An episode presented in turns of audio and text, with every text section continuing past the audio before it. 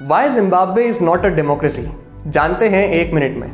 दरअसल अफ्रीकन देश जिम्बाब्वे को अप्रैल 1980 में ब्रिटिश राज से आज़ादी मिली थी, जिसके बाद अगले 30 सालों तक वहाँ पे एक ही पॉलिटिकल पार्टी जानू पीएफ ने रूल करा।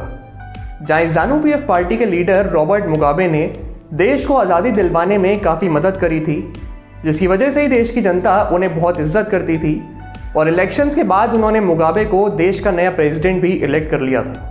लेकिन मुगाबे ने फिर प्रेसिडेंट बनने के बाद देश की कॉन्स्टिट्यूशन में ही चेंजेस करना शुरू कर दिया। और ऑलमोस्ट हर चीज़ को कंट्रोल करने की पावर अपने पास ही ट्रांसफ़र करवा ली। जिसके साथ ही मुगाबे ने देश में अपोजिशन पार्टी की मीटिंग्स पे भी बैन लगा दिया।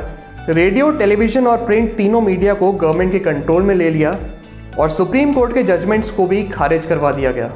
तो बेसिकली जिम्बाब्वे में यह हुआ कि जिसे लोग अपना सुप्रीम लीडर या मसीहा मानते थे उसी ने एक डिक्टेटर का रूप ले लिया और उन पे हावी होने लगा।